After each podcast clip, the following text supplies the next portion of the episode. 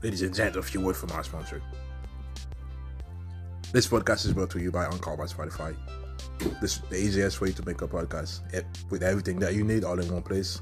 Anchor has tools that allow you to record and edit your podcast right from your phone or your computer. When hosting on Anchor, you can distribute your podcast or listen to platforms like Spotify, Apple, and Google Podcast. Everything that you need to make a podcast is available all in one place on Anchor. And the best best of all, Anchor is totally free. Download the Anchor app today or go to Anchor.fm to get started. Former New York Times opinion editor Bari Weiss drew media attention after telling CNN's Brian Stelter about censorship and cancel culture, only for him to pretend that it's not really happening, or if it is, it's a good thing.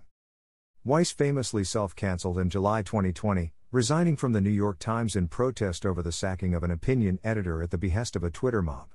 She has since set up shop on Substack and hired a group of colleagues. Appearing on Stelter's Reliable Sources show on Sunday, Weiss tried to explain how the world has gone mad with wokeness and cancel culture that led to self censorship both in the media and elsewhere. Among the examples she cited were the NY Times chief COVID 19 reporter calling it racist to investigate the lab leak theory, separating children by race in kindergarten and calling it progress, and not being allowed to condemn rioting, say there are differences between men and women, or say that the Hunter Biden laptop story is worth covering.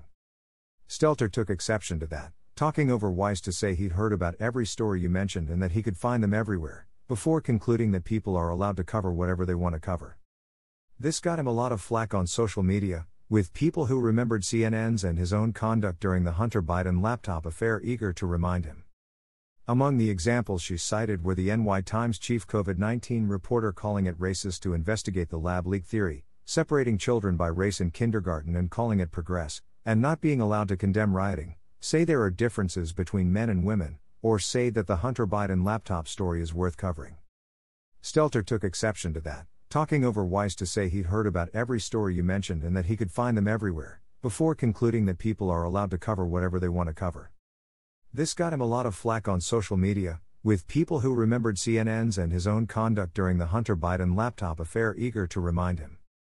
Greater than funniest thing in that Bari Weiss interview is when she brings up the Hunter emails and at Brian Stelter responds, Who's the people stopping the conversation?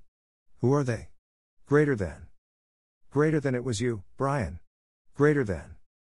Greater than video from a year ago today https colon slash slash t.co slash 6gnf22jp0y. Greater than. Greater than comfortably smug, at comfortably smug, October 18, 2021.